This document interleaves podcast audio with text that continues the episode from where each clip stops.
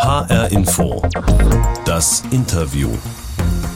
Mit Uli Hümmern und einem Mann, der in den vergangenen Jahren Schritt für Schritt immer bedeutsamer geworden ist in der deutschen Medienlandschaft, aber der bisher wenig in Erscheinung getreten ist, eher im Hintergrund die Weichen gestellt hat. Jetzt tritt er ein bisschen mehr in die Öffentlichkeit, denn er ist seit dieser Woche unser neuer Chef, der neue Intendant des Hessischen Rundfunks, Florian Hager. Hallo, Herr Hager. Hallo. Wenn Sie morgens aufwachen, wann nutzen Sie dann zum ersten Mal am Tag Medien? Also ich weiß nicht, haben Sie einen Radiowecker oder Augen auf, Blick geht aufs Handy oder wie ist das bei Ihnen? Ja, tatsächlich ist es so, dass ich ähm, mir das auch wieder abgewöhnen muss. Äh, aber tatsächlich geht der erste Blick aufs Handy. Das ähm, liegt am Nachttisch? Nein, das habe ich tatsächlich, äh, also okay. ich habe es tatsächlich äh, nicht im, im, Schlafzimmer oder ähnliches, das wäre zu viel, aber wenn ich dann runterkomme, äh, ist schon der erste Blick mal aufs Handy. Und dann Schlagzeilen gucken oder ja, was machen Sie? Also dann vor allem natürlich die Nachrichten und dann aber auch ein paar Inhalte, die darüber hinausgehen, ja. Und welche Medien nutzen Sie dann so über den Tag hinweg? Also morgens das Handy, später? Ich konsumiere schon sehr viel über das Handy von Musik mhm. Bis Nachrichten äh, und ähnliches. Aber ich bin kein wie es neudeutsch heißt, Digital Native und wurde auch schon als Digital Immigrant beschimpft, weil ich eben nicht in dieser Welt unterwegs bin. Bei mir sind schon auch noch Tageszeitungen wichtig und ich habe auch noch ein paar äh, Zeitungen abonniert und ähnliches. Also ich komme schon noch aus einer sehr klassischen Welt und das ist mir auch extrem wichtig. Sie haben ein paar Zeitungen abonniert sogar? Mehrere? Ja. ja. Wow. Ähm, äh, die, die ich dann äh, versuche noch zu lesen. Es wird immer schwieriger. Äh, inzwischen Digitalabos, klar. Aber ja, das ist mir schon noch sehr wichtig. Aber eine Papierzeitung kriegen Sie nicht noch in die Röhre? Doch, die, die Papierzeitung, die, die äh, kriege ich dann so neben dem Frühstück. Ich Erstaunlich oldschool. Ja, ja, absolut. Aber ich vermute mal, Ihre ganze Mediennutzung, das war vor zehn Jahren noch anders, oder? Definitiv. Äh, mit dem Handy, das dann eben nicht mehr nur zum Telefonieren da war, sondern eben auch noch ganz andere Funktionen übernommen hat, hat sich in meiner Mediennutzungswelt extrem viel verändert. Äh, man kann das jetzt irgendwie kritisch betrachten, ob das gut oder schlecht ist, aber äh, ich habe tatsächlich davor noch, ähm, war ich noch extrem analog da an der Stelle, ja. Mhm. Wann haben Sie denn Ihr erstes Smartphone gehabt? Wissen Sie Mit, das noch? Ich glaube, ich war 22 oder 23. Also das ist schon. Äh, da hat man das ja noch gar nicht Smartphone genannt. Da war das zum Telefonieren. Äh, also wie gesagt, heute mit meinen Kindern, wenn ich, äh, wir haben auch noch so ein Wählscheibentelefon zu Hause, die wissen gar nicht mehr, was mit dieser Wählscheibe funktioniert. Drücken dann drauf, oder? Genau. Und, und die können sich überhaupt nicht vorstellen, äh, dass man das Handy quasi zum, nur zum Telefonieren verwendet hat. Was ist ja, ist ja heute quasi eher eine Funktion, die, die fast hinten runterfällt. Aber wenn Sie so früh ein Handy hatten, dann vermute ich mal, Sie sind ziemlich technikbegeistert? Ich bin tatsächlich, und meine Herkunft ist ja auch eine technische, meine Ausbildung. Ich bin ja eigentlich Diplom-Ingenieur ähm, und habe mit Medientechnik ähm, angefangen. Das heißt, das Interesse für Technik ist bei mir sehr groß. Äh, meine Frau findet das immer ganz lustig, weil ich brauche immer alle neuen Gadgets, muss ich mir dann gleich kaufen. Aber sie weiß ganz genau, dass ich habe die schon so eine große Kiste äh, zu Hause stehen, wo dann alles reinkommt, was nach zwei Wochen dann irgendwie nicht mehr interessant ist, weil ich dann auch oft das Interesse verliere. Sie haben ja schon gesagt, Sie sind aber eigentlich in einem ganz anderen Zeit und Umfeld ja groß geworden, noch in einem sehr analogen Umfeld. Also sie sind jetzt Mitte 40, ne, dürfen wir sagen.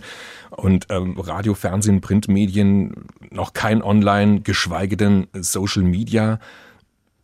Können Sie so ein bisschen den Punkt festmachen, wann Ihnen klar war, dass wir medial in einer Revolution eigentlich leben? Äh, ja, quasi die Digitalisierung ganz generell wurde am Anfang immer sehr stark auf so eine technische Komponente reduziert. Also da ist jetzt irgendein Signal, das vorher analog war, das jetzt irgendwie digital ist und das sind irgendwelche Techniker, die da irgendwelche Kabel verlegen. Äh, die Dimension der Digitalisierung wurde ja dann erst auch durch die Möglichkeiten und die Angebote und vor allem natürlich das Internet dann deutlich.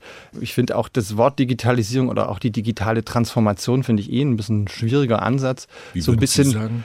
Sind, ich glaube, es geht darum, äh, Übergänge zu gestalten. Und ähm, mhm. es ist extrem schwierig. Wir sind einfach nicht gewohnt, selber Übergänge wirklich aktiv zu gestalten. Wann haben wir in unserem Leben Übergänge? Wenn wir aus der Schule äh, den Schulabschluss haben, das ist so ein Übergang, auf den man sich freut. Oder wenn man eine Ehe schließt oder so, das ist so ein Übergang. Aber wir sind eher gewohnt, linearer da zu denken, solche Übergänge eben von, als Bewegungen von A nach B zu verstehen. Also Aber das sind jetzt auch äh, zwei Übergänge, die Sie da genannt haben, auf die man sich freut. Genau. Und ich glaube, dieses, also das macht ja eher vielen Menschen auch Angst, oder? Absolut richtig. Äh, genau das ist der Punkt. Und ich glaube, ähm, wir müssen stärker lernen, dass Übergänge positiv zu sehen sind und eben nicht von Bewegung nach A nach B, also mit definiertem Anfang und definiertem Ende, weil das dann so sehr auf das Ende fixiert, nach dem Motto, mhm. das ist irgendwann vorbei und dann wird es wieder normal weitergehen. Und ich glaube, das hat uns tatsächlich einfach an vielen Stellen das Internet auch gezeigt. Und ich glaube, das Internet ist an vielen Stellen auch unterschätzt worden. Ich kenne auch noch Menschen, die hohe Funktionen auch in, in öffentlich-rechtlichen Anstalten haben, die ganz klar gesagt sie können sich nicht vorstellen, dass jemals ein Bildsignal über ein Telefonkabel irgendwie gesendet werden würde. Also ich glaube, die Auswirkungen, äh, die Wirkmacht des Internets ist an vielen Stellen unterschätzt worden. Und als dann die ersten Angebote darauf aufgesetzt haben, natürlich dann äh, so Sachen wie Facebook oder ähnliches, bevor dann auch Spotify kam, klar, Spotify ist natürlich auch so ein Moment, wo, wo sich alles ändert. Ich habe unglaublich viele Platten zu Hause. Das war dann schon ein komisches, äh, komisches Ding, dass dieses kleine Handy eigentlich meine, also noch größer als meine größte Plattensammlung war und ich zu jeder Zeit, zu jedem Moment äh, Musik konsumieren konnte und auch noch quasi entdecken konnte, wo ich früher in meinen Plattenladen musste und der Plattendealer quasi mir um die neuen Platten hingelegt hat, das konnte ich alles dann selber. Also da, da hat es dann schon eingesetzt zu verstehen, dass sich da deutlich mehr darunter verbirgt, als jetzt äh, irgendwie ein Weg von A nach B und jetzt kommt das Signal halt digital. Und die alten Platten, hören Sie die noch ab und zu mal? Leider gar nicht mehr, weil das einfach inzwischen ein Plattenspieler und äh, es ist immer noch schön, der steht da noch rum und so, aber ähm, äh, es ist irgendwie einfach auch nicht mehr nicht mehr notwendig und es hat eine gewisse Nostalgie, die dann dabei ist und natürlich die Plattencover und man kann das anfassen. Aber all das ähm, ist weg. Aber es ist verrückt, ne? Es kriegt so was Nostalgisches. Auf einmal hat man so ein, so ein, was weiß ich, ein paar Quadratmeter Museum zu Hause stehen. Also ich kenne das auch. Das ist so, ja, es ist seltsam. Aber ich weiß nicht, macht sie das auch ein bisschen wehmütig? das ist das Interessante. Ich glaube, das ist der Punkt, wo ich dann schon merke, dass ich den Übergang dann irgendwo geschafft habe. Nein, es macht mich nicht wehmütig. Das ist, glaube ich, genau der Punkt. Ich komme nicht aus so einer komplett digitalen Welt und ich sehe an, an meinen Kindern, dass die das wirklich komplett anders wahrnehmen. Und um den, den Gedanken zu, weiterzuführen, ich glaube, in ein paar Jahren redet kein Mensch mehr von Digitalisierung, genauso wie niemand mehr über Industrialisierung redet. Ähm, also äh, ich glaube, das ist so ein bisschen, wir, äh, wir reden uns da irgendwie auch äh, Dinge nochmal größer, als sie eigentlich sind. und, und die Generation danach, für die ist es völlig normal. Und deswegen glaube ich, da bin ich dann schon angekommen, dass ich da keine Nostalgie empfinde. 15 Jahre sind ja so eine Zeitspanne, zu der man sagt, das ist eine Generation. Also so 2007, als das erste iPhone auf den Markt kam, das hat ja dann wirklich so die Revolution in Gang gebracht. Ist jetzt genau 15 äh, Jahre eben her eine Generation. Was werden wir in 15 Jahren in einer Generation an Medien haben? Also meinen Sie, dass das äh, geht genauso schnell weiter wie in den vergangenen? Also von, vom Inhaltlichen, finde ich, hat sich gar nicht so arg viel verändert, aber natürlich sind die Ausprägungsformen äh, deutlich andere geworden. Und ich glaube, dass sich das auch so weiterentwickeln wird. Ähm, auch in dem Tempo? Ich glaube, dass das Tempo ähnlich hoch bleiben wird, absolut. Und ich glaube schon, dass wir uns damit befassen müssen, dass eine Generation heranwächst, die auch eher aus so einem Gaming-Universum kommt, wo sich dann auch verschiedene Medien einfach vermischen, die gewohnt sind, dass da eine große Interaktionsmöglichkeit ist, eine, eine spielerische Erfahrbarkeit auch da drin ist, auch ein gemeinsames Zusammenarbeiten. Also ich glaube, da müssen wir uns schon extrem auseinandersetzen, äh, dass es einfach eine andere Erfahrbarkeit von medialen Inhalten geben muss und da müssen wir uns drauf einstellen dann hört man nicht nur das Interview an als Podcast, sondern man spielt mit uns. Ich kann es mir, also wie gesagt, da hört es bei mir eben auch auf, dass ich in die Glaskugel schauen kann, aber ich, äh, äh, wenn es dann in eine Art keine Ahnung, Avatare sind, äh, wenn dann irgendwie der Onkel Otto da in dieser Welt rumrennt und ich weiß nicht, ob die jungen Menschen dann da hingehen äh, und den fragen, wie die Lage gerade, äh, keine Ahnung wo ist. Aber ähm, ich glaube schon, dass wir über unsere Rolle nachdenken müssen. Und da ist ein Riesenthema, das mich extrem mhm. beschäftigt, ist das Thema Vertrauen. Also, dass die Menschen uns das Vertrauen schenken und in zweiter Linie, und das ist ja dann eh unsere Aufgabe ähm, als öffentlich-rechtlich, dass das dann auch wahr ist. Sie haben ja vorhin schon erwähnt, Sie sind ähm, Diplomingenieur, Sie haben zwei Studiengänge gemacht, also einmal Filmwissenschaften, Publizistik studiert, davor aber Ihr erstes Studium Medientechnik, Informatik, Multimedia. Liegt es an diesem technischen, an diesem IT-Hintergrund, dass Sie vielleicht, ja, ich sag's mal, besser als andere Intendanten, als andere Führungsleute in, im öffentlich-rechtlichen System sich vorstellen können, was da noch kommt und was dann eben eine technische Veränderung bedeutet letztendlich? Ich würde mich jetzt da nicht in den Vergleich zu anderen stellen. Die haben ganz andere Stärken, die, die ich vielleicht nicht habe. Aber ich glaube, was ich merke jetzt auch in den, in, in den ganzen Aufgaben, die ich vorher haben durfte. Ich habe keine Angst vor Veränderung. Ich bin wirklich komplett mhm. angstfrei vor Veränderung. Und das kann sein, dass ich eben sehr viele Disziplinen dann auch ähm, kennengelernt habe. Sowohl die technische, die macht mir keine Angst, äh, also wenn es da technische Neuerungen gibt, genauso wie die inhaltliche. Ich habe als Kabelhilfe angefangen, äh, habe auch mal in der Regie gearbeitet, als Cutter. Ähm, also ich glaube, ich spreche die Sprache von vielen Menschen in diesem Medienbetrieb bis hin jetzt äh, bei Funk dann eben auch YouTuber und ähnliches. Da war es auch am Anfang schwierig. Wie, wie komme ich da rein? Wie trete ich den gegenüber? Zielgruppe äh, der unter 30-Jährigen. Äh, wir hatten Schulklassen da. Wie stelle ich mich vor eine Schulklasse? Ich war deutlich besser geschult, vor allen Intendantinnen und Intendantinnen zu sprechen oder vor Ministerpräsidentinnen und Präsidenten als vor einer Schulklasse, wo ich mir dann auch, habe mir mehr überlegt, was ziehe ich da an, äh, als äh, äh, Krawatte oder nicht Krawatte, sondern welcher Hoodie und sieht es blöd aus, wenn ich da im Hoodie stehe und wie rede ich mit denen. Also ich glaube, das ähm, macht mir, deswegen macht mir Veränderung keine Angst. Und wenn Sie schon die Schulklasse erwähnen, Sie haben selber vier Kinder. Haben die alle schon ein eigenes Handy? Nein, sind die beiden größeren natürlich, äh, die haben ihr Handy, aber die beiden kleinen sind noch, noch viel zu klein. Ähm, wobei man dann schon auch bei den größeren merkt, dass das Handy schon ein extrem wichtiges äh, Bestand ist, dass man sich selber mhm. überlegt, wie haben wir das früher eigentlich gemacht, dass wir Freunde getroffen haben? Wie ging das überhaupt irgendwie? Ja, man hat sie zum Teil auch einfach nicht getroffen. Oder wenn ich zu spät war. Also es ist schon witzig, wenn man selber überlegt, irgendwie unsere ja. Kindheit hat auch ohne das Handy funktioniert. Das kann man sich heute faktisch nicht mehr vorstellen. Auch als Eltern hat man das Gefühl, man will die erreichen und da ist es irgendwie ja ganz komisch zu überlegen, okay, die gehen jetzt dahin und die haben kein Handy dabei. Geht, also es ist witzig. Aber da höre ich raus, Sie wundern sich auch manchmal, für was Ihre Kinder das Handy verwenden und für was auch wiederum nicht, ne? nämlich fürs Telefonieren. Ja, absolut, ja, genau. Das, das, ist, das ist ziemlich gut. Das ist tatsächlich so, dass ich mir manchmal denke, äh, ja, jetzt haben Sie doch Ihr Handy, aber ich kann Sie trotzdem nicht erreichen, weil Sie ist gar nicht zum Telefonieren. Das ist äh, vollkommen richtig, ja. Viele Menschen in ihrem Alter geht es ja so, dass sie auch über ihre Kinder auf neue Medien stoßen oder neue Social-Media-Kanäle, die sie vorher überhaupt nie entdeckt hatten. Also, was weiß ich, in den vergangenen fünf Jahren haben viele jetzt über ihre Kinder zum Beispiel das erste Mal Snapchat gesehen oder TikTok und sich gefragt, hey, was ist denn das? Wie funktioniert denn das? Und ist das so wie Facebook? Und dann wurden sie ausgelacht von ihren Kindern oder so. Äh, haben Sie auch so ein Erlebnis gehabt? Definitiv. Ähm, und ich habe das jetzt auch in den letzten Jahren ganz stark gemerkt. Natürlich, als ich da äh, den Auftrag hatte, das Angebot äh, Funk für jüngere Menschen zu machen, habe ich mich extrem damit beschäftigt. Aber auch da habe ich dann gemerkt, dass ich bestimmte soziale Medien durchaus auch in meinen etwas älter, älter werdenden Medienkonsum äh, einpflegen kann, in Anführungsstrichen. Also äh, bei Facebook, das war so, dass ich dann relativ schnell irgendwie da zurechtgefunden habe, bin da aber inzwischen raus, weil mich das am Schluss dann komplett äh, nur noch genervt und gelangweilt hat. Ähm, ich muss zugeben, dass ich Instagram schon auch in meinen Alltag integriert habe, aber ich nutze es eher so, als ich kann quasi Nachrichten nochmal anders konsumieren, bin da aber null aktiv bei Snapchat habe ich, da hat es schon angefangen, wo, da musst du ja selber so ein bisschen aktiver sein, selber auch was tun. Und äh, bei TikTok bin ich komplett, also den Switch habe ich nicht geschafft. Das heißt, äh, TikTok kriege ich sehr stark. Also ich habe es verstanden und natürlich ist die Wichtigkeit mir total bewusst, aber so richtig es selber mit Herz zu, zu leben und dann kann ich ja nur verstehen, was da passiert ist. Äh, da habe ich das Glück, dass da meine Kinder dran sind und ähm, da tun wir uns als öffentlich-rechtlich auch immer so schwer. Es ist ja auch die große Diskussion um, um, Unterhaltung. Ich glaube, dass das Unterhaltende einfach ein extrem wichtiges Element ist und dass wir das nicht, und es ist eine sehr deutsche Sicht der Dinge, dass quasi Unterhaltung was Schlechtes ist und Information was Gutes ist. Ich glaube, äh, auch Information muss unterhaltend sein und das Gegenteil von Unterhaltung ist ja nicht Information, sondern langweilig. Also unterhalten ist das langweilig. Also es kann ja nicht unser Auftrag, nur langweilig zu sein. Und dieses spielerische Erfahren von Informationen oder von Inhalten, da sind diese Plattformen natürlich extrem wichtig. Und ich habe das Glück, dass ich eben Kinder habe, die sich auf diesen Plattformen mhm. bewegen. Und aber ich sehe so ein bisschen, was auch, was da funktioniert. Aber erleben Sie auch manchmal so den, den, den Overkill durch die sozialen Medien? Also ich weiß nicht, wie Sie Ihre Kinder jetzt so zu einem verantwortungsvollen Medienumgang erziehen.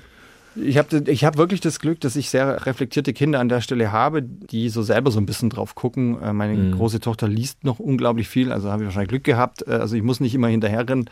Aber ich ich finde auch diese Diskussion schwierig, die ist so ein bisschen wie bei uns damals Fernsehen irgendwie, dass alle immer gesagt haben, bitte guck nicht so viel fern und äh, ich hatte ganz strenge Eltern, wahrscheinlich bin ich deswegen am Ende zum Fernsehen, weil, weil ich nie Fernsehen gucken durfte. Ja, wahrscheinlich. ähm, aber damals auch, wenn ich dann äh, mit Mitschülerinnen und Mitschülern unterwegs war, die sehr viel Fernsehen geguckt haben, bestimmte Sendungen haben, haben denen auch ein Grundwissen vermittelt. Also da war unglaublich viel Wissensvermittlung einfach auch drin, abseits jetzt von irgendwie komischen Serien gucken und ähnliches. Und auch heute, wenn ich meine Kinder sehe, wenn die dann auf Netflix auch Serien gucken und teilweise bin ich überrascht, welche anspruchsvollen Serien die gucken, in Originalsprache. Also wo ich mir dann denke, so Wahnsinn. Also ähm, hätte ich früher alles nicht auf die Reihe gekriegt. Und ähm, also ich glaube, man muss da ein bisschen vorsichtig sein mit so einem kritischen Blick, weil wie gesagt, diese Diskussion gab es immer. Florian Hager ist heute zu Gast in H-Info das Interview, unser neuer Chef, Intendant des Hessischen Rundfunks seit dem 1. März. Herr Hager, ein Ritual in H-Info das Interview ist die Interviewbox. Sie kennen die schon vom Hören. Und äh, da tun wir immer was rein für unsere Gäste. Eine Überraschung, die aber natürlich was mit ihnen zu tun hat. Ich reiche Ihnen die Box einfach mal rüber. Machen Sie einfach mal auf, sagen Sie, was drin ist. Vorsicht, das ist schwer. Boah, richtig schwer, danke. Ja. Boah, das ist ja. Ähm, da drin äh, sind zwei Flaschen Superbock aus Portugal und ich kann mir ungefähr vorstellen, warum die da drin sind. Ja, erzählen Sie. Ähm, ja, weil als ich um die 30 war, war ich mal relativ viel unterwegs und habe einen Musiker begleitet, einen afrikanischen Musiker und war so ein bisschen Tourmanager von dem und war ganz viel in Afrika. Und die Basis dieser Reisen war eben Lissabon. Und da waren wir immer, wenn wir dann losgeflogen sind und waren danach auch nochmal, und da war immer so ein Restaurant, eine Kneipe, die, in der wir da waren. Und die war dann irgendwann auf einmal geschlossen und dann kam so ein bisschen der Gedanke, das ist, haben wahrscheinlich viele, dieser Traum, mal eine eigene, eine eigene Kneipe zu haben, ein eigenes Restaurant, eine eigene Bar zu haben. Und dann hat sich das so ergeben, dann habe ich die Pacht übernommen und dann habe ich da für, für glaube ich, über ein Jahr äh, oder anderthalb Jahre äh, dann einfach eine Bar geleitet, gemacht. Und das war eine Erfahrung, die ich auch nicht missen möchte. Und habe das dann aber am Ende, weil dann auch viele Freunde mich einfach besucht haben und wir dann quasi unsere eigenen besten Kunden waren, war das jetzt äh, nicht äh, unbedingt gewinnbringend. Äh, und äh, da habe ich dann irgendwann gemerkt, dass das meiner Gesundheit vielleicht auch äh, nicht mehr zuträglich ist. Und dann habe ich das wieder abgebrochen. Aber wie genial, die Stammkneipe macht dich und dann übernehme ich sie. Ja, nein, das war wirklich, also das war wirklich toll und das war auch ähm, mitten im Bairro Alto, also wer schon mal in Lissabon war, diese Altstadtstraße, die ganz also steil nach oben gehen und ganz oben. Und diese Kneipe gibt es heute tatsächlich immer noch. Und es war ein unglaublich tolles Erlebnis und das ist einfach ein Knochenjob. Also muss man ganz ehrlich Aber sagen. Warum haben Sie sich das zugetraut? Also haben Sie irgendwie einen Bezug zur Gastronomie oder woher haben Sie gewusst, wie man sowas macht? Ich habe, glaube ich, in meinem Studium habe ich auch irgendwie mal gekellnert. Aber nee, das war, war irgendwie ehrlicherweise im wahrsten Sinne des Wortes eine Schnapsidee. Äh, und ähm, aber äh, am Ende, nee, eine, eine wirklich tolle Erfahrung. In der Zeit war dann auch noch die Fußball-Europameisterschaft in, in Portugal. 2004. Also wir waren mittendrin genau. und das war natürlich auch großartig. Ich habe ganz arg viele Menschen aus der ganzen Welt da kennengelernt. Also auch das und ähm, Superbock ist tatsächlich, ähm, die werde ich tatsächlich trinken, weil das hat, das ist wirklich dann etwas nostalgisch. Da wollte ich Sie noch fragen. Also ähm, das ist, habe ich nur gelesen, die bekannteste Biermarke in Portugal. Schmeckt das? Äh, ja, ja, ja, definitiv. Die machen richtig gutes Bier. Das ist eine sehr, sehr alte Marke ja, auch, ne? Genau, genau ja. Und die haben sie da in rauen Mengen ausgegossen. Äh, nicht ausgegossen, ausgeschenkt. Ausgeschenkt, äh, ja, mit Sicherheit. Ich weiß nicht, ob, ob Superbock war, ja, aber ähm, äh, in der Zeit waren dann auch irgendwie äh, die Calpirinias und ähnliches äh, eher angesagt. Aber das heißt schon, oder schließe ich jetzt mal daraus, Sie sind schon so vom Typ her so der, oh, ja, einfach mal machen. Ja, also ich, wahrscheinlich kann man das daraus schließen, ja. Wie gesagt, auch an der Stelle, ich hab, hatte nicht äh, keine Angst davor, irgendwie da zu scheitern oder also jetzt auch die Außenwirkung mir da egal, weil wir alle gesagt bist du denn völlig verrückt, äh, machst du da jetzt eine Kneipe? Sogar meine, meine engsten Freunde, von denen ich gedacht habe, dass sie jubeln würden und sagen, juhu, äh, haben alle gesagt, was ist denn jetzt los? Äh, das war tatsächlich so, ja. Ich glaube, ein ähnliches Erlebnis hatten Sie, als Sie dann zu Funk gegangen sind, als Gründungsgeschäftsführer. Also 2015 Funk, Plattform für ja zig verschiedene Videoformate, aber alles im Internet. Aber dazu gehören total bekannte, ne? Mr. Wissen to Go, MyLab, Browser Ballett, Deutschland 3000. Also das sind jetzt nur mal so ein paar, die, glaube ich, wirklich bekannt geworden sind. Absolut. Alles Dachmarke Funk. Absolut. Also ja, Funk war genauso. Ich war ja davor bei Arte. Das ist somit wahrscheinlich der äh, der, der größte Gegensatz, den ich mir vorstellen kann, Hochkultur und dann äh, geht dieser Typ da und macht irgendwie YouTube-Videos. Also genau so war er auch, äh, habe ich das damals auch dann wieder gehört von allen Seiten ein äh, Artikel war, da stand irgendwie drin nach dem Motto, jetzt geht er da ins Altersheim und versucht eine Disco an das Altersheim hinzubauen, um die jungen Leute anzuziehen. Aber genau da war auch das Unverständnis, warum macht er das? Ich war stellvertretender Programmdirektor bei Arte damals. Aber diese Herausforderung, den Auftrag, den wir ja von der Politik auch an der Stelle bekommen haben, ein Angebot, ein öffentlich-rechtliches Angebot an unter 30-Jährige zu machen, Da hat überhaupt niemand intern und extern dann geglaubt, dass das klappt. Mit dem ZDF zusammen, ARD und ZDF, da haben ja auch alle gesagt, das geht, wird nie klappen. Äh, allein die ARD äh, ist schon schwierig genug und dann kommt auch noch das ZDF dazu. Und ehrlicherweise muss man im Rückblick jetzt sagen, ohne da überheblich zu klingen. Äh, die äh, MIT, die jetzt inzwischen beim ZDF eine große Sendung hat, die ja auch äh, alle Wissenschaftsthemen in den letzten Jahren begleitet hat, wäre ohne Funk wahrscheinlich nicht so bekannt geworden. Äh, Mr. Wissen to Go, der durchaus vorher auch schon bekannt war, hat auch nochmal was äh, Geschichtsthemen nach vorne gebracht. Und die Kritik war ja auch da am Anfang, die machen jetzt irgendwelche Dattelvideos, irgendwelche Katzenvideos auf YouTube oder kaufen sich irgendwelche YouTuber und pappen die sich ans Revers. Äh, nein, wir haben tatsächlich da Inhalte entwickelt und der Großteil dieser Inhalte ist tatsächlich eher journalistisch und haben zeigen können, dass es da eine Lücke in diesem Markt gibt, dass dieser Markt das nicht alles alleine regelt und dass wir als Öffentlich-Rechtliche sehr wohl da eine Authentizität entwickeln können. Also die haben nicht gesagt, geht öffentlich-rechtlich, was, was wollen die von uns, sondern äh, am Ende ist es wirklich gut aufgegangen und das ist ein Netzwerk, das sehr stabil jetzt ist und äh, auch immer neue Gesichter hervorbringt, die uns jetzt auch sehr stark in unseren alten Medien und in der alten öffentlich-rechtlichen Welt weiter weiterhelfen. Mhm. Also erst Arte, dann Funk, jetzt zuletzt waren Sie ARD, stellvertretender ARD-Programmdirektor, zuständig für die Mediathek. Warum wollten Sie jetzt HR-Intendant werden? Das ist relativ einfach, weil ähm, der HR ein unglaublich spannender Sender ist, sich schon in der Umbruchphase befindet. Also ich muss hier nicht antreten und den Leuten erklären, äh, dass es wichtig ist, in diese digitale Welt voranzugehen. Das geht hier nicht als Chief Evangelist rumzurennen und zu erzählen, die Digitalisierung kommt, sondern es geht tatsächlich darum, und das hat mich extrem gereizt, die Dinge jetzt umzusetzen, die Dinge auf die Straße zu kriegen. Und ich finde, dass an vielen Stellen wir viel zu wenig drüber reden, was der HR da eigentlich alles macht und dass vielen Leuten auch nicht bewusst ist, was der HR macht. Und äh, die neuesten Zahlen sagen ja, äh, und das ist auch was ganz Aktuelles, auf dem ich jetzt aufbauen darf, ist, dass wir 65 Prozent der Hessinnen und Hessen täglich mal mindestens mit einem unserer Produkte Kontakt hat. Das ist eine Zahl, die hat mich selber erfreut und überrascht. Das heißt, es mhm. ist nichts, wo ich einfach jetzt was Neues machen muss, das habe ich jetzt auch ein paar Mal gemacht, sondern wo ich jetzt einfach mithelfen kann, dass diese Transformation gelingt. Wir sind beim HR 1700 festangestellte Mitarbeiterinnen und Mitarbeiter, so in etwa dazu noch knapp 1000 ständig freie Mitarbeiter. Das sind vor allem die Journalisten und die Kreativen eben. Und äh, Sie sind jetzt dann auch der Herr über 600 Millionen Euro Ausgabevolumen und Sie sind auch der Herr über einen Fehlbetrag von 81 Millionen in diesem Jahr.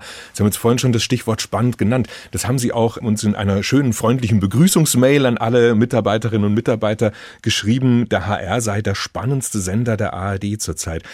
Wie meinen Sie das? Also ich meine, was ist spannend daran, kein Geld zu haben? Ich glaube, dass die Situation äh, weniger Geld zu haben, weil das stimmt ja nicht, dass wir, kein Geld haben. Also, dass wir äh, da finanziell jetzt nicht aus dem Vollen stöpfen können, um so rum zu sagen, ist, glaube ich, äh, durchaus ein Motor dann auch, der einfach die Veränderungen nochmal deutlicher macht. Äh, also dieses Not macht erfinderisch? Ja, oder? Not macht erfinderisch, keine Ahnung, also dieses Neudeutsch Burning Plattform Syndrom, also dass, dass alle wissen, okay, wir müssen echt und wir müssen uns jetzt hier bewegen und dass wir es aber immer noch tun können und das ist das, was das Interessante ist, äh, dass wir es immer noch tun können auf einer unglaublich guten Basis. Also diese 65 Prozent sind für mich unglaublich spannend, dass wir darauf aufbauen können und was die Finanzzahlen anbetrifft, sind es Dinge, die wir, die wir angehen müssen. Wir müssen uns überlegen, was wir in Zukunft auch sein wollen und was wir dann sinnvoll auch auf die Wege bringen. Ein großer, wirklich sehr großer Kritikpunkt an der ARD, am öffentlich-rechtlichen System generell ist ja, wer braucht diese vielen Fernsehprogramme, wer braucht 55 Radioprogramme in Deutschland, sind die alle nötig? Ich möchte jetzt mal das nur an einem Beispiel festmachen, nämlich an unserem Programm H-Info. Also es gibt in ganz Deutschland, in der ganzen ARD insgesamt so fünf vergleichbare Radioprogramme. Also neben uns noch NDR Info, MDR Info, RBB Inforadio, BR24 vom Bayerischen Rundfunk. Wir senden grob geschätzt mal zu 40 Prozent alle das Gleiche, denn das sind die Beiträge, Berichte, Reportagen von den Korrespondentinnen und Korrespondenten aus dem Ausland und vom Hauptstadtstudio in Berlin. Der Rest sind dann Interviews, Regionales von unseren hessischen Reporterinnen und Reportern, aber zu 40 Prozent, mal so grob einen Daumen gepeilt, senden wir alle das Gleiche. Warum legen wir diese 40 Prozent nicht zusammen? Die Frage, die wird ja nicht nur extern diskutiert. Ich glaube, dass es trotzdem wichtig ist, nochmal genau hinzuschauen, was die jeweiligen Aufträge sind. Und man kann sich jetzt über diesen Auftrag des öffentlich-rechtlichen, dieses föderale System, kann man sich natürlich trefflich unterhalten. Der Grund, warum unser System so ist, wie es ist, ist ja historisch bedingt. Ist ja uns im, äh, am Anfang von den Alliierten, als die ARD gegründet wurde, als die Landesrundfunk, wurde, wurde es ja so gebaut, dass niemand mehr aus einer Position raus alles bestimmen kann. Also das ja, ist ja das zwischen einer Position genau. und 55 ist eine große Spanne. Absolut. Deswegen die, die Herleitung ist etwas länger an der Stelle. Nein, aber ähm, äh, ich, ich glaube, dass es extrem wichtig ist, dass wir äh, die regionale Vielfalt abbilden. Das ist das, was Sie ja quasi mit den anderen 60 Prozent machen und die 40 Prozent, die wir gemeinsam haben. Ich glaube schon, dass es da eine Möglichkeit gibt, in Zukunft äh, zu überlegen, wie wir das anders gestalten, wie wir da auch Dinge gemeinsamer machen können. Da sind wir an vielen Stellen äh, schon dran. Also man kennt es ja auch auf dem Zeitungsmarkt. Ne? Ein Mantel, den alle haben und viele, viele Regional-, Lokalzeitungen unten drunter. Also so etwas für die ARD wäre doch denkbar, oder? Mit, mit Sicherheit wäre das denkbar. Und ich glaube nicht, dass wir da so extrem weit davon entfernt sind. Die Aufstellung ist ja auch so, dass wir uns die internationalen Nachrichten ja auch über die Korrespondenten teilen. Das sind ja dann auch Menschen aus den jeweiligen Landesrundfunkanstalten, die dann für alle auch die Inhalte machen.